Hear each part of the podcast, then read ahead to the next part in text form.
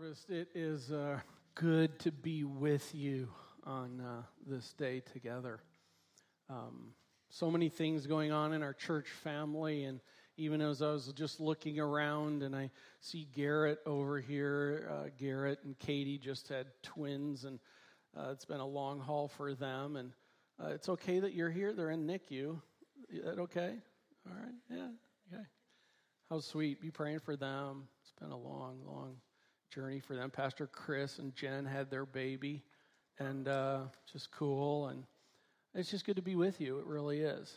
And um, kind of I start off that way, uh, just because that's not in my notes, but part of it is uh, we had committed last Sunday that we would come uh, in these Sundays here, especially in this series, and we would just kind of come and sit and together uh, see the Lord and. Um, to kind of uh, see him afresh and anew, and even what's going on in our lives, whether that's having a child, whether that's whatever's going on. And uh, uh, not just to see him big, but we had talked about to see him big, bigger. If you weren't here last Sunday, to see him big bigger.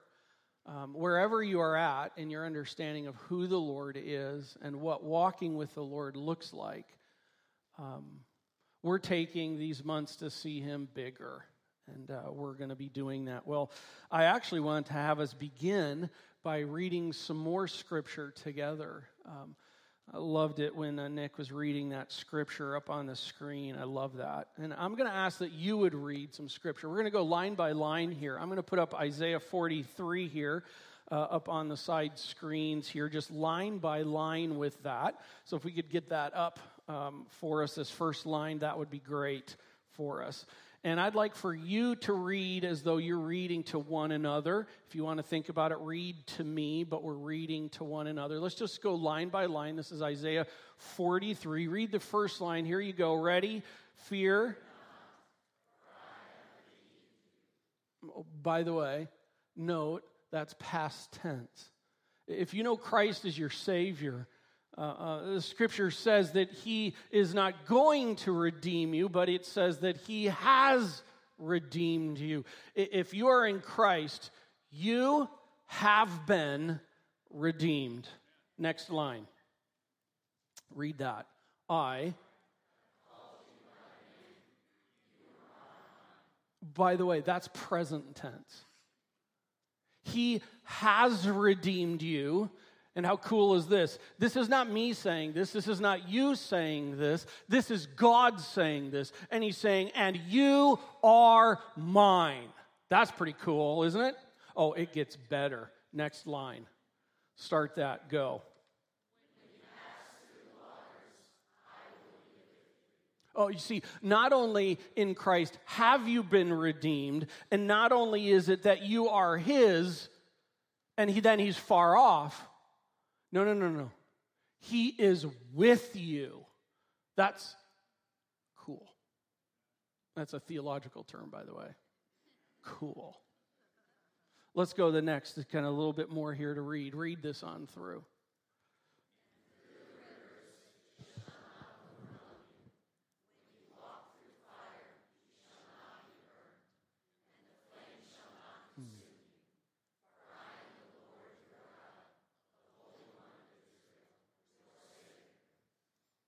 He is your God, not some God. He is not some Savior. In Christ, He is your Savior. Next line.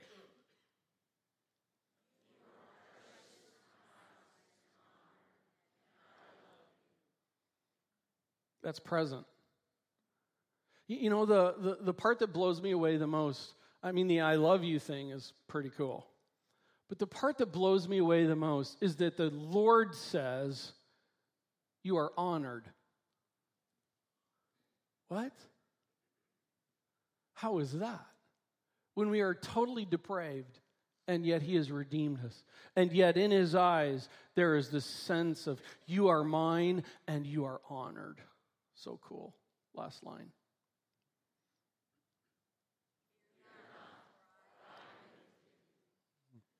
I don't know what's going on in your life right now, But I do know this those first five verses of Isaiah 43 changes everything. Changes everything. Well, let's relish in those words.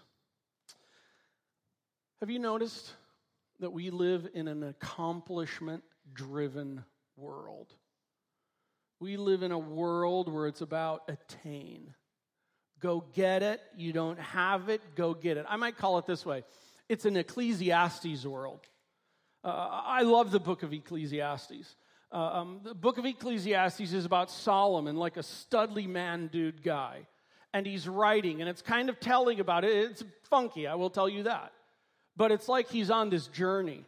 And it's like he begins this journey and he's like, hey, like, I want to find out what life is really all about. I want to find the happiness. I want to find the, the golden uh, uh, bowl at the end of the rainbow of life. And so it's, it's kind of talking about his journey with that. So he's like, you know, so, so, so, so I'm going to go and I'm going to like build things because that's what men do. We build things. And, and so he goes and he builds it. And then it's like, you know what? That, that's not doing it. So I'm going to go after like the really be smart thing. Uh, uh, how about that? And, and, and, so he went after that, and that, that didn't quite fill the hole. And then, and then he's like, you know what? I'm going to live out as a tycoon magnate. You know, I'm going to, as the richest man in the world, you know, I want to be that kind of thing because that's got to bring it all. And, and, and, and that didn't quite do it do it for him either. And then he's like, you know what? The tycoon magnet thing didn't work, so I'm going to try being the chick magnet thing. Try that deal uh, because that's got to be like really cool, and you know, have a thousand wives and and all that, and, and that didn't that that that didn't work. Um, so he's like, I'm going to be the king emperor thing. Because I mean, man, I if, if you were like over the universe at the time, that's got to be the thing. And yeah, that didn't quite do it for him either. In fact, Solomon finishes the book of Ecclesiastes and he uses the term in it, kind of this summary conclusion. He talks about it's all vanity, it's chasing after the wind. Question In an achievement driven, attainment driven world, because we are so like Solomon. Question Just even this last week, honestly, what have you been chasing after? Not if, but what? What has been that thing out front that you're chasing after? What is it that you don't have that you yearn to go get? Last Sunday, we took a look in Ephesians. And um, when He is bigger than my mission. And, and God's word throws all that topsy turvy. And we saw some of that. In fact, uh, uh, uh, remember what he said in Ephesians 1 and 2. Remember, remember what it said? It said what? Yeah, you remember. just keep looking at the screens. You, you have been blessed. If you know Christ as your Savior, not, not just know about, not just uh, I've gone to church, not just, you know, like I believe there's a God kind of thing, but the scripture says, as many as received Him, to them He gave the right to become children of God. There comes a time when you realize that you're a sinner separated from, from God, as the scripture says, all start in that condition because of sin. And come to that point where it's like, listen, listen, I, I, I, I need Christ. I, I want Christ. I, I receive Christ and driven that stake in the ground and receive Him as your Savior and, and pursuing after Him. Uh, know this at that moment, you have been blessed. Everything's different. You don't have to go chasing anymore. You have. Have what? Remember the list of things? Yeah, yeah, you remember those. So uh, just say them out. Just pick one, start somewhere, and just say them all until they're all done. Go.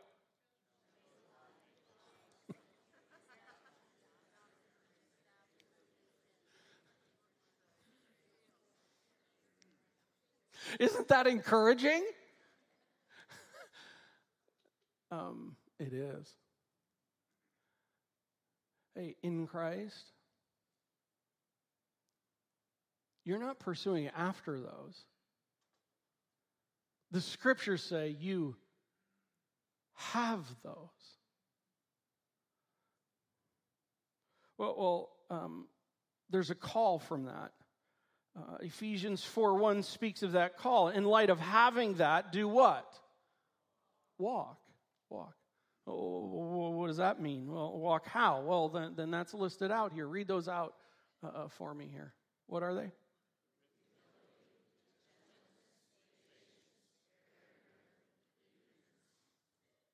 That, that's it, Doug? Yeah, that's it. But, but, but, no, no, that's it. By the way, the next thing it talks about is the seven ones, you know, one body, one faith, one Lord, one, one all these ones. And because the, the Lord loves unity, He loves oneness, He, he loves progressing ahead in, in, in a unified, together kind of manner. And, and, and then you ask the question well, well, well, uh, how do we do that? And, for what purpose do we do that? So why don't you just uh, read those out to remind ourselves of what, read those out.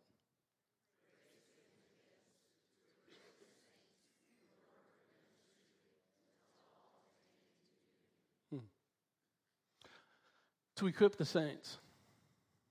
To equip the saints. By the way, that even means things, and this isn't intended as a promo, this is intended kind of as an example, but if you want to take it that way, fine. Um, we have a parenting conference coming up. By the way, you, if we're thinking this way, this isn't just for parents. You see, because what we're doing is we're doing this to equip the saints. Oh, we're not just doing this to equip the saints with kids, it's about equipping the saints to do the work of ministry together. So, can I just even say, just as a topsy turvy thought on all this, maybe you don't even have kids, but maybe you come anyway for the purpose of being equipped to help one another in the reality of that. Listen, I want to tell you when we when we turn our thinking into that kind of a way, can, can I think you can begin to see this all of a sudden be, makes God's people like unlike any other people because any other people are just about themselves people.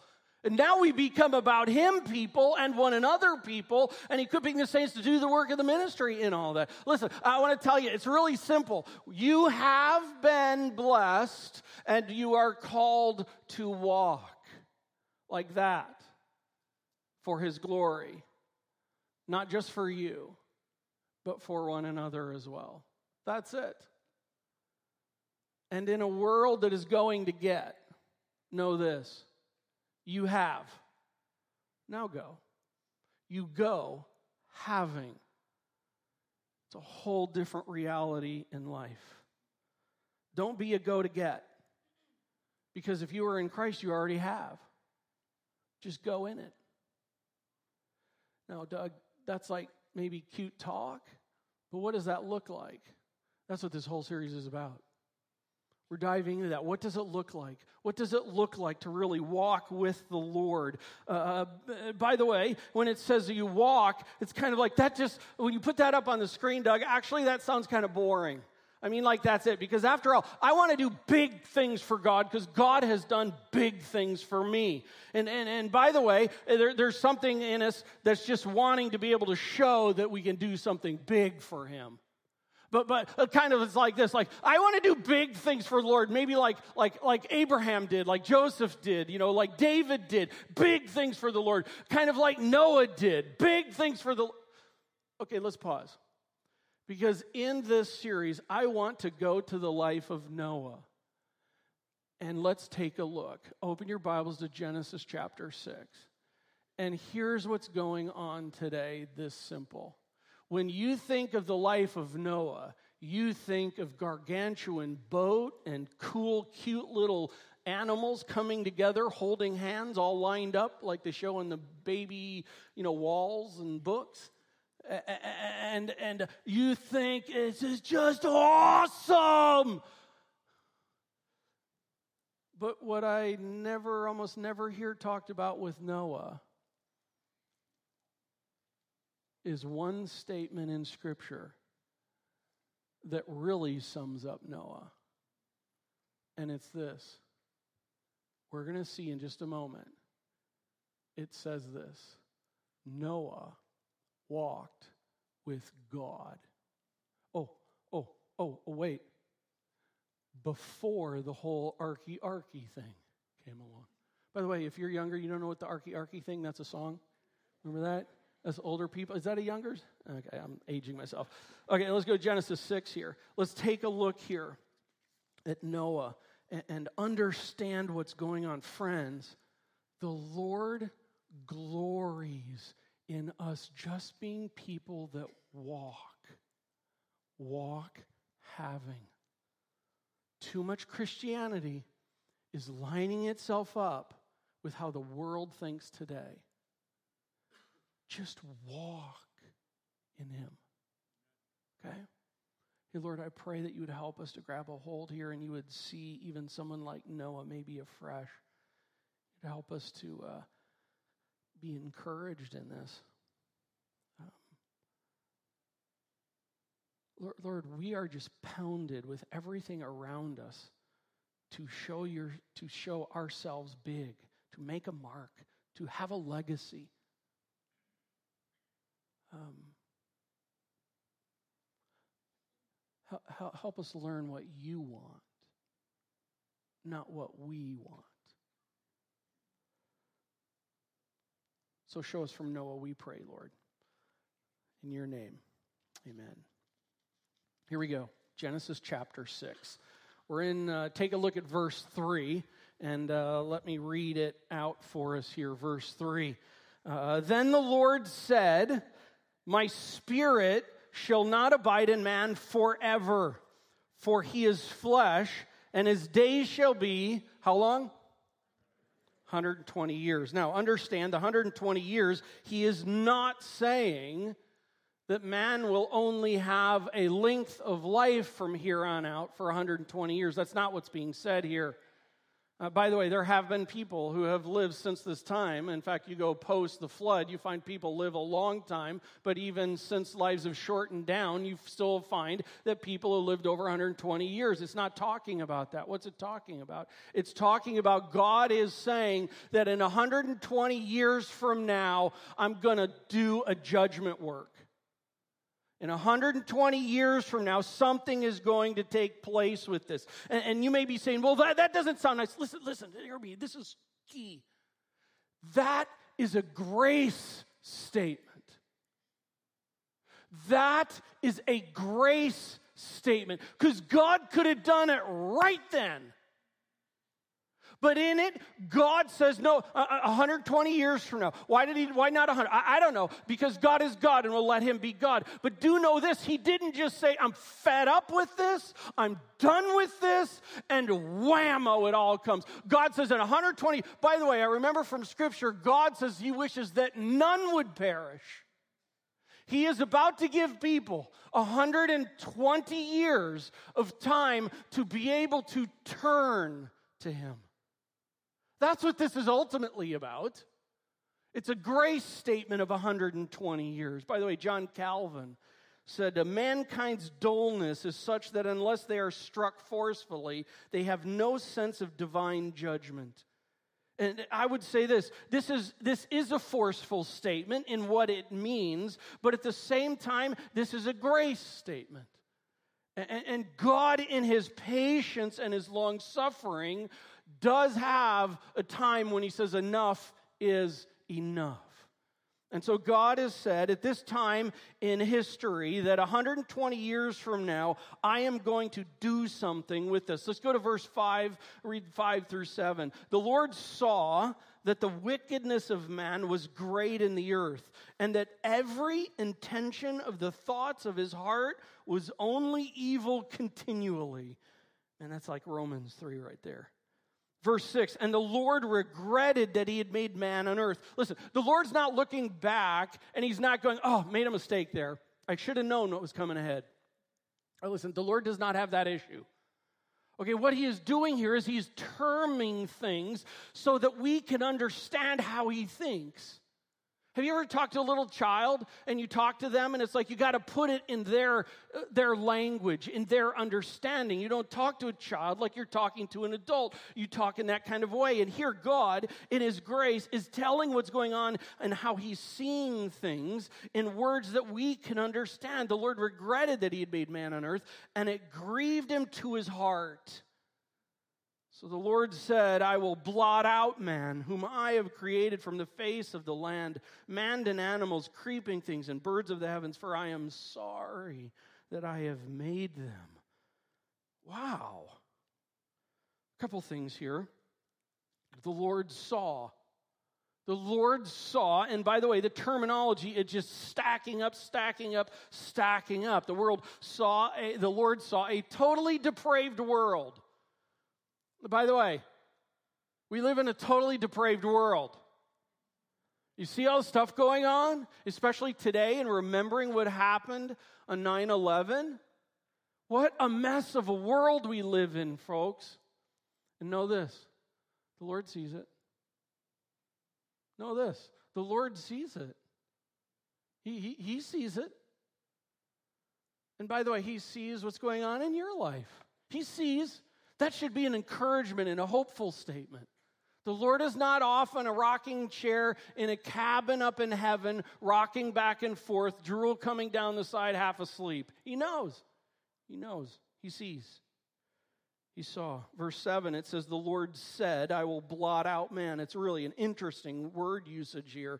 The word that's used here, it means to expunge. The word was actually used back in the day to refer to when they would write on a, a, a, a writing plate and they, they would wipe it off. Think of a chalkboard they would write on a chalkboard, but back in the day, literally, they would use water to wash it. Isn't that interesting? The Lord says, I am going to wipe out, blot out mankind, just like when writing on a board and then you take water and just wash it out. it's cool terminology. Hey, friends, Noah's day was a crash course headed to total destruction, total self annihilation. And here's the part that you need to understand it was a world that was totally depraved, just like our world, on a crash course to total destruction and total self annihilation. And the only reason it doesn't completely implode and self annihilate is because of God's general grace keeping it from self imploding. That's the fact of the matter. The only reason this is not utter hell on earth everywhere is because God's grace is holding back man's capacity for total destruction. And yet one day he will release. He will release, and we will get just what we want. Verse 8. Look at this. In that world, with that going on, Noah found favor in the eyes of the Lord. I need to make some comments on this because when you and I read that, we have this tendency of being achievement driven, attaining driven people. We have this tendency to think that Noah earned God's favor. That's not what it's saying. First, it says he found favor. The word for favor that's used there, in fact, I think if you go to the New King James Version, the word for favor there is grace. That's what it's talking about. It's not saying that Noah was so spiritual and so self righteous in himself that he earned God's favor. It's not saying that. Say not. Not saying that. It's talking about the concept of biblical grace. Noah found grace. By the way, here in the found part of it, it's not like he had it and then he lost it, now he's discovering it again. No, no, no. Noah found grace. That's Ephesians. True? For by grace you have been saved through faith, and this not of yourselves, it is a gift of God. And here it's the same thing for Noah. This is an Ephesians kind of a statement here. This is, but Noah found grace, by the way, not in his eyes, in the eyes of the Lord. Listen, the one who's over this is like, Noah, I am going to grace gift you. I now find you favored in my eyes, not because of who you are, but because of the grace that I have put before you. I now see you as graced. That's salvation. That's the reality of salvation. This is such a cool statement. Don't think that Noah was this guy that was totally awesome in himself and earned God's favor because when we go there, we're going wrong places. Noah was graced by God. Verse 9 These are the generations of Noah, referring back to chapter 5. Noah was a righteous man, blameless in his generation. Uh, there, there, there it's saying that Noah, Noah, see, see, Noah earned it. No, that's not, because in Ephesians we come to the understanding that, listen, even any righteous deeds, any, any good deeds, even those are from the Lord. Noah is this guy who, look at the last statement of verse 9. Circle this, underline it, highlight it. I have it highlighted and a red box around it. Noah walked with God. That does not mean Noah was perfect. That did not mean that Noah was sinless in himself. It doesn't mean that he was some superstar, spiritual, crazy over the top. He had things we didn't have kind of stuff. No, no, no. Noah was grace blessed, and Noah walked with God. Oh, by the way, in Christ, you have been blessed. Therefore, walk. Just like Noah. Just like Noah. And Noah walked with God. Verse 10 And Noah had three sons Shem, Ham, and Curly. Okay? And, and, and, by the way, uh, I think it's fitting to go over to verse 32, chapter 5. After Noah was 500 years old, Noah fathered Shem, Ham, and Curly. By the way, if you go in chapter 5 and people are 777 years old, 595 years old, 782 years old, 187 years old, boy, how, how can this be, Doug? This can't be the way it is. Those have got to be symbolic. Um, hmm. no, maybe they're just for real. Listen, don't have time to go there. Oh, I so want to. Noah walked with God. And so he's like 520 years old. He's got these three boys, wife. Noah walked with God for 500 years. No arky arky. You know what? It's so interesting in the text. I pause here because it's like, so it doesn't even tell us anything about how he proved that out. Like Noah planted tons of churches. Noah had a huge mega church. No, no, none of that. It's just saying this Noah lived in a very, very corrupt world. And Noah, after five lifetimes for you and me, what would be the four words that would sum him up? He built big things? No. He was a chick magnet? No. He was super smart? No. It was this He walked with God. That's it. But what did he achieve? What did he attain for God? What did he accumulate for God? Here's what he accumulated for God 500 years of walking with the Lord. That's it.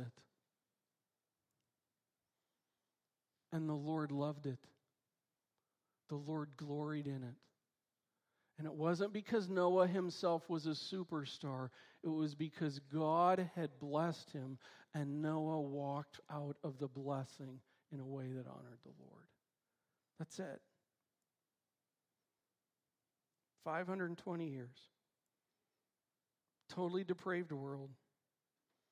Blessed walking. Has a family with three boys. Nothing else. That's it. No big glitz, no big glam, no big bling. He just walked with God.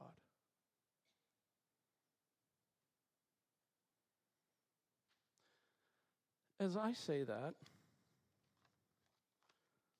are you bored with that idea?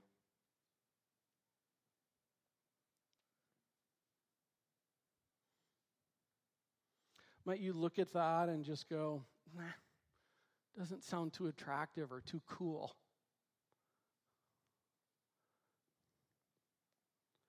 Hey, friends, the Lord simply wants you chasing after Him. That's it. That's it. But He built a crazy huge ark. Sure did. Let's take a look at it. Verse 9, verse 11, I'm sorry. Here's the story. Now, the earth was corrupt in God's sight and was filled with violence. And God saw the earth, and behold, it was corrupt, and all flesh had corrupted their way on the earth. Do you really feel like we're trying to get the point across here in the text that it's like it was a really bad time? And are you reading this and feeling like, wow, I can totally relate to a world like that? Because you should be. Because that's what's going on today. Verse 13, and God said to Noah, by the way, did Noah know that 120 years were what God had said? I'm not sure. He may have no idea about that. Anyway, what we do know is this God said to Noah, I have determined to make an end of all flesh, for the earth is filled with violence through them. Behold, I will destroy them with the earth. Do you see that? That little statement is a big deal. I am going to destroy them with the earth. In other words, hey, the thing that you love so much, world, the thing that is your idol, the thing you crave glory from, you know what? I am going to use what you see as in place of me, and I am going to use that to destroy you. Oh, there's a whole lesson in that. God allows our false idols to destroy us that we would come to see Him. Uh, uh verse 14 Make yourself an ark of gopher wood. okay, picture this. Noah's doing what? Walking with God. For how many years? For like 500. And so he's walking with God, walking with God, walking with God. And somehow in this, all of a sudden, God speaks. I really wish I could hear what God sounds like, don't you? Oh, it's got to be really cool. And, and God's, God talks to him. And by the way, there was no rain in the day. I don't know if you know that. But anyway, that doesn't matter with this. But so God says to him, Hey, Noah, I'm going to like destroy everything. I want you to build a boat. What? That sounds asinine. But for someone who's walking with the Lord for year after year after year after year after year after century after century after century, for someone who's been walking with the Lord, you know that walking with the Lord is sometimes quite odd from the norm. Right? And so here God shows up and he says, Noah, build an arky. Keep reading. Like what kind? Like make rooms in the ark, cover it inside and out with pitch. This is how you are to make it. Here's the blueprint. The length of the ark is 300 cubits, its breadth 50 cubits, its height 30 cubits. Make a roof for the ark. Finish it with a finish it to a cubit above, and set the door of the ark uh, in, in its side. Make it with lower, second, and third decks. For behold, uh, I will bring a flood of waters upon the earth to destroy all flesh, in which the breath of life under heaven. Everything that is on the earth shall die, but, but, but I, I will establish my covenant with you. That's really cool. And you shall come into the ark, you, your sons, your wife, and your sons' wives with you. What is this saying? Noah has been told at the beginning of the game who are the only ones that are going to go into the ark. I don't know if you've thought that through before. He knew in the beginning the only ones that would enter the ark. And yet we are about to enter a hundred plus years of time of him doing and proclaiming with zero fruit outside of his family. Can you imagine being given that task? To build this gargantuan thing and then know that there is going to be no fruit outside of your family? Now be faithful and walk in that. Would I? Would you? Or do we have to have some bling to keep us attracted? Is God Himself not enough? Or do we have to have God's bling left along the path that we keep, keep picking it up so that we keep motivated like a carrot in front of our nose? Or is God not big enough to be that giant carrot and all we need? And of every living thing, verse 19, and of all flesh you shall bring two of every sort of the ark to them alive with you. They shall be male and female, of the birds according to their kinds, and of the animals according to their kinds, and of the animals according to their kinds, of every deep creeping thing of the ground according to its kind. Two of every sort shall come in. You keep them alive. Also take with you every sort of food that is eaten and store it up. It shall serve as food for you and for them. Doug, do you really believe all this happened? Yes, I do. I just want you to know that. This is not a story. This is not an allegory. I really do. I'd love to spend some time, but it's off, off track on it. By the way, can I just note this? Um, it's really interesting. Uh, last year was just randomly watching a History Channel show. and They were talking about uh, five of the most devastating things that could happen to the earth, and they were talking with PhD. This had nothing to do with biblical accounts. They were talking about how the earth could be destroyed, and one of the ways that they said the earth could be destroyed is if it was completely flooded. They were making no reference to Noah, and one of the PhD guys on there, not a believer as far as I know, but just a PhD geologist, got on there and he said, if the earth ever flood, Uh, flooded in such a kind of way, all carbon dating would be useless. Do you know that? Do you know that? Because of the pressures caused by that would change chemistry and whack it out.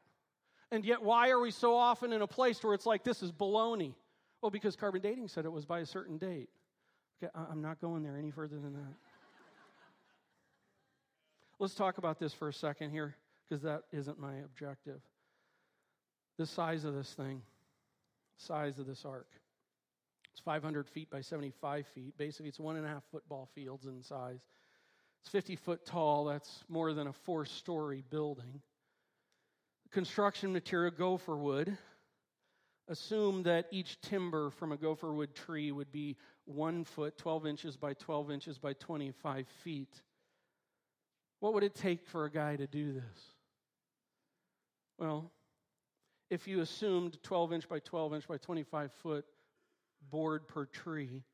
The perimeter row would require 45 trees laid end to end. That doesn't sound all that hard. But, but let's add on here. The height would require 50 rows stacked 50 feet, It'd be 2,250 trees. Each floor filling that in this uh, beast of a boat is uh, 1,500 trees per floor.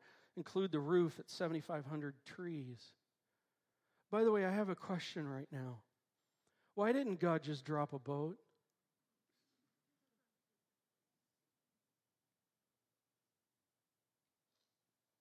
Why didn't God just drop this blasted boat? Could he have? Could have. Like he created everything else. I think this would have been an easy one. Because of his grace over time and because he loves it when his people walk with him. So the perimeter and the five floors total would be 9,750 trees. Let's go round numbers 10,000 trees, because you probably had a few dud trees in there somewhere. Construct, construction zone, the space. How could you do this in this space? Well, actually, if you think about it, on the acreage necessary to produce a harvest of trees for construction, you could actually do this in about 250 acres. Why do I say that? Because you could technically, by the diameter of a gopher tree, you could pretty much grow 31 gopher trees per acre. A gopher tree to full maturity would take about 40 years.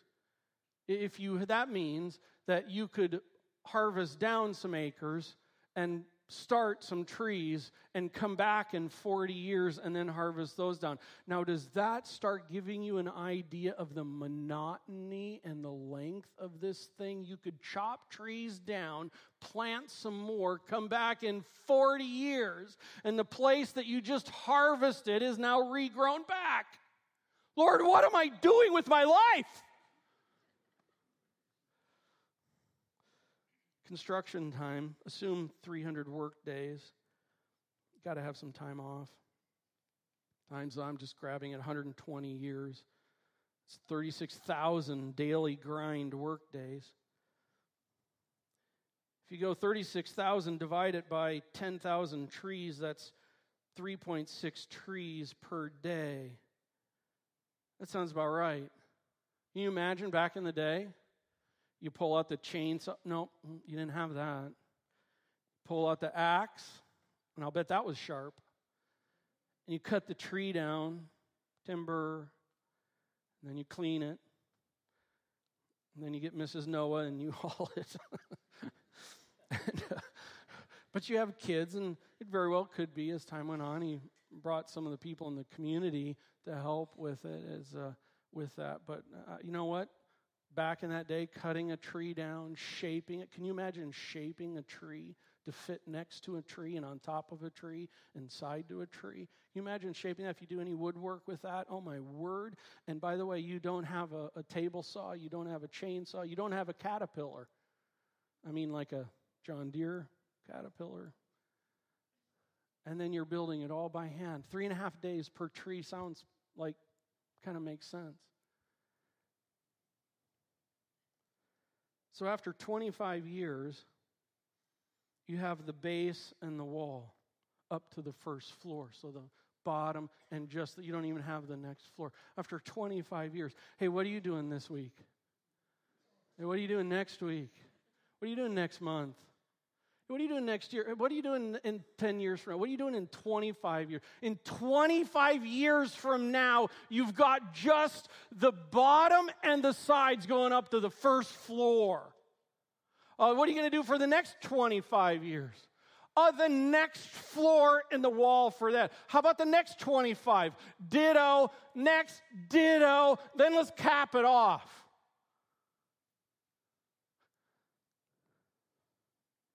And know this, friends.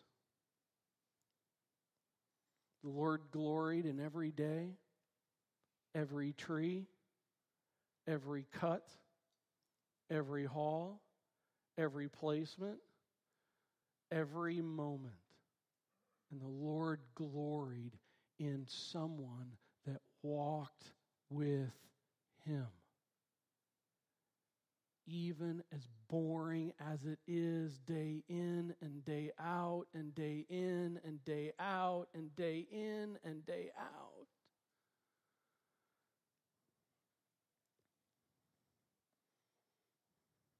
It's 120 years of faithful daily grind.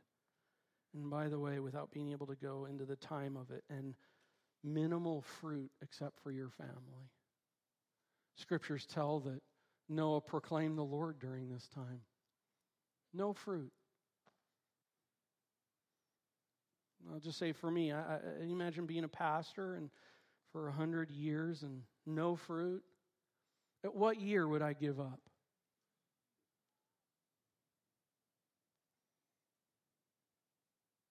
And notice how Noah responded to the request.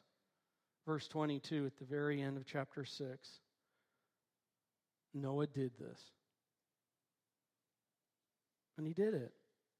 He did all that God commanded him. Why? Because Noah was already a man for hundreds of years who walked with the Lord. And now it's like, okay, walk with the Lord with no trees, no boat. Walk with the Lord cutting trees, building a boat. It doesn't matter. It's about walking with the Lord. It's not about the bling, it's about Him. It's not chasing after something great for the Lord, it's about chasing after the Lord. And when that gets cockeyed, when that gets twisted, when that gets manipulated to where we're not chasing after the Lord, we're just interested in Him because He'll get me to heaven. We're just interested in Him because He'll just remove my guilt. We're just interested in Him because I don't know what else to be interested in. Be interested in Him, chase after Him. And if it's to the place where it's like, I don't see how exciting he is. Oh, it's time to know your God and begin reveling in him. Not just big, but big. Absolutely.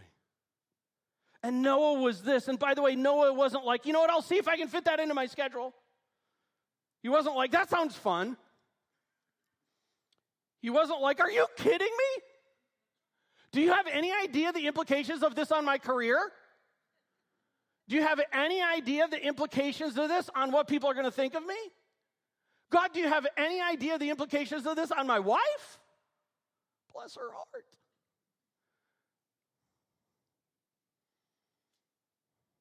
This is not my gift set, Lord. I don't have the gift of wood. I don't have the gift of boats. I don't have that gift, Lord, but I'll go to a, a, meeting and I'll find out what my gift set is, and then I'll come back and I'll let you know if it fits. And then I'll do what fits my gift set. But that is how we think.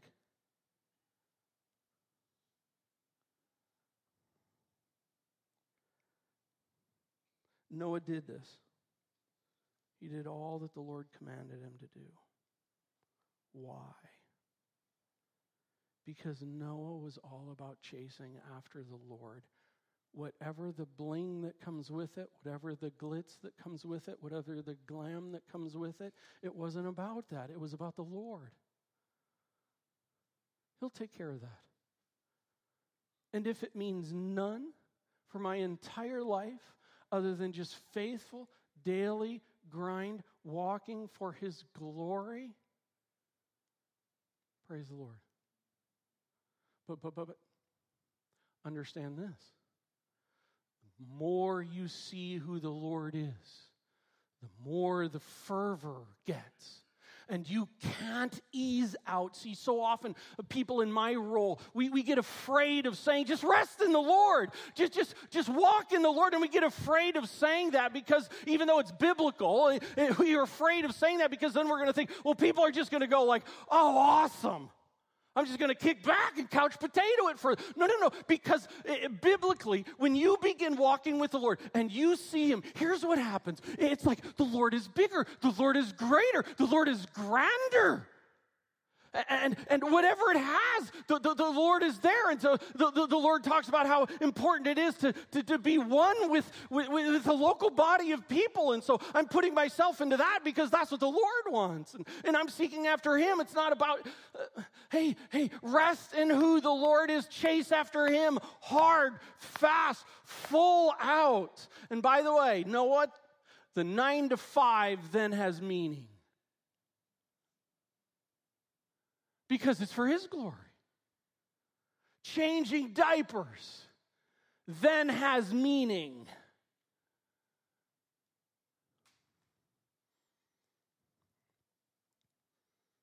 Grocery shopping, fixing the car, eating, paying bills, entertainment, exercising, looking for a job, playing Pokemon Go, going on vacation, mowing the lawn, your career.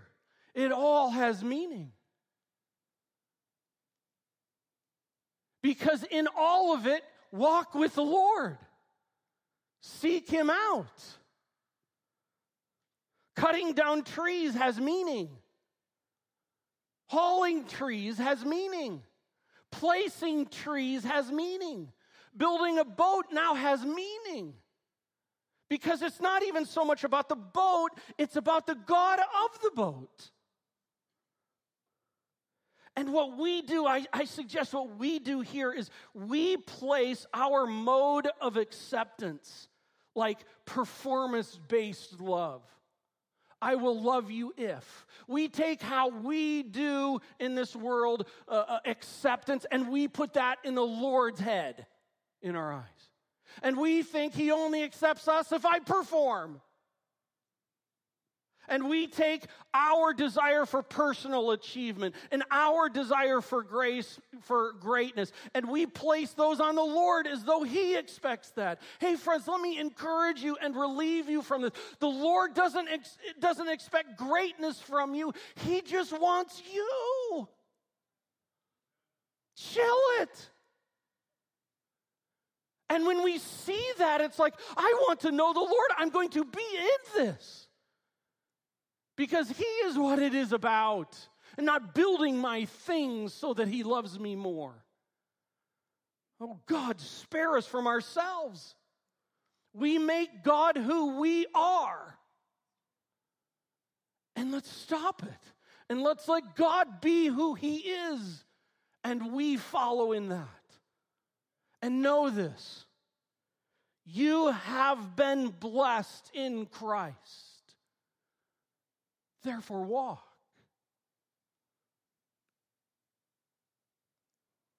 Know this.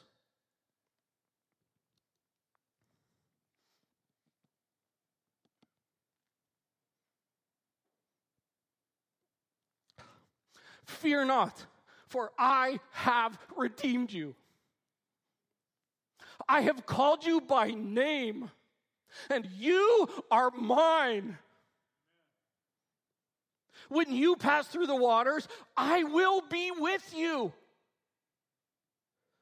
And through the rivers, they shall not overwhelm you. When you walk through the fire, you shall not be burned, and the flame shall not consume you. For I am the Lord your God, the Holy One of Israel, your Savior. You are precious in my eyes. I love you. Fear not, for I am with you.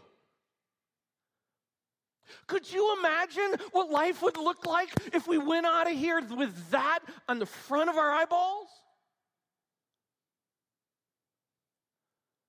And that's what we have. And that's what Noah knew.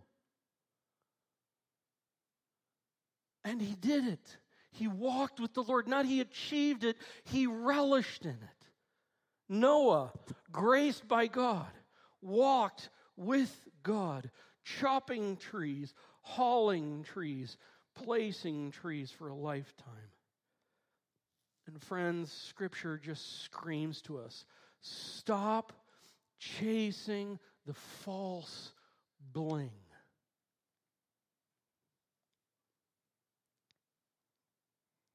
It never satisfies.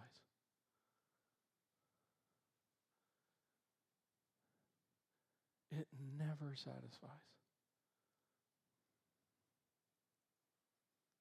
Chase Him. Chase Him. That's it. I'm laying this out for us today, these two Sundays on purpose, because for the coming weeks, you, I trust, are going to see that as we go and we see how to put how to live these things out in various areas of life, how to make him bigger than in whatever comes along. It's knowing this, friends. We go knowing this. And part of what's so important is the little daily grind things. They matter when He is bigger in it all. They matter. Lord, I just pray you would help us.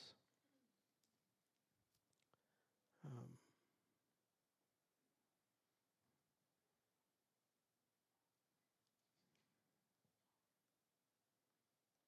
Lord, I pray that our hearts would be hearts that are chasing after you, hearts, and our lives would be walking in that. Lord, I think the natural question that just happens to come up right now at this stage of the game is so, what does that look like? Well, I actually think it begins looking like understanding what we have in you and the call to walk. And then it begins by understanding what it looked like for one guy in redemptive history that walked faithfully with you. Not, not just building a boat and something big, but who walked faithfully in you for centuries. What we said last week about go having, we see in Noah.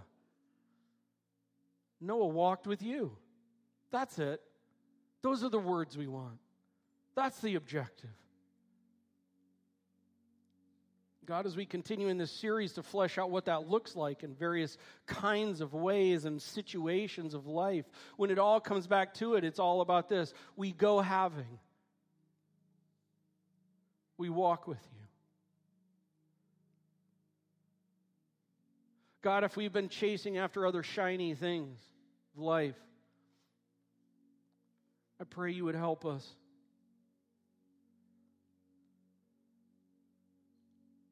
You just kind of grab a hold of our hearts, grab a hold of our heads, and, and help us just to look at you more?